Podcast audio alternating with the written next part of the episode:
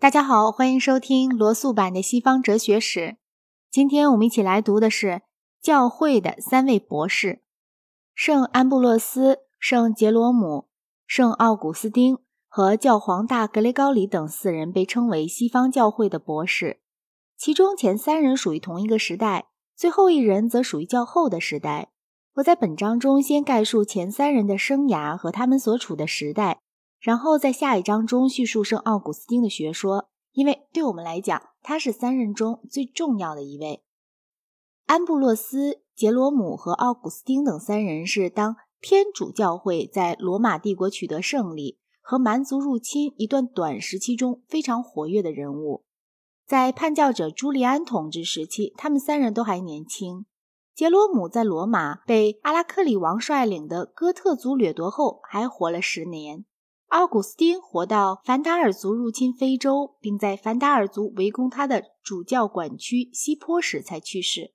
在他们所处时代之后不久，意大利、西班牙和非洲的统治者不仅都是蛮族，而且还都是阿里乌斯教派的异端者。文明连续衰退了数世纪之久，将近一千年以后，基督教世界才诞生了与他们三位在学术与文化方面相匹敌的人物。在黑暗时代和中世纪前期，他们的权威受到尊敬，他们塑造了使教会成型的楷模，这是为其他人所不及的地方。广泛的说，圣安布洛斯确立了教会与国家关系之间属于教会方面的观点。圣杰罗姆给西方教会提供了拉丁语译本的圣经和促进修道院制度实现的大部分动力，同时。圣奥古斯丁固定了一直到宗教改革为止的教会神学，以及以后路德与加尔文的大部分教义。在给予历史过程的影响方面，几乎没有人能超过他们三位。教会应脱离世俗国家而独立。圣安布洛斯这一贯彻成功的主张是一种新的革命的教义，它一直流传到宗教改革时期为止。十七世纪，霍布士对这种教义进行了斗争。他所驳斥的主要对象即是圣安布洛斯。圣奥古斯丁在十六、十七世纪神学争论中处于前列地位，新教徒和染森派支持他，但正统天主教徒却反对他。公元四世纪末，西罗马帝国首都米兰的主教是安布洛斯，他的职务使他经常与皇帝有接触的机会。他与皇帝交谈时，习惯以平等者自居或。有时并以掌上自居。他对宫廷的来往说明了当时特征的一般对比：国家衰弱无能，为一些毫无原则的利己者所统治。他们除了权宜之计以外，再没有其他政策可言。然而，教会则方兴未艾，被一般为教会利益而准备牺牲一切个人利益的人们所领导。他们具有长远的政策，因此为后世带来了一千年间的胜利。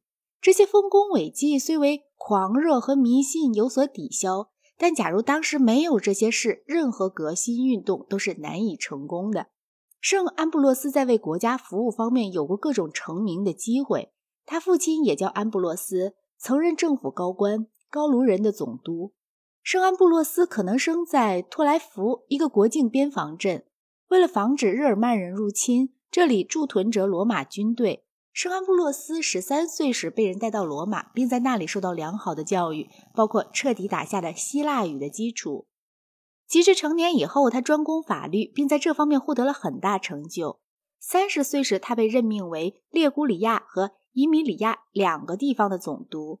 尽管如此，四年后他竟然摆脱世俗政治，战胜了一个阿里乌斯派的候选人，在群众的欢呼下就任了米兰市的主教。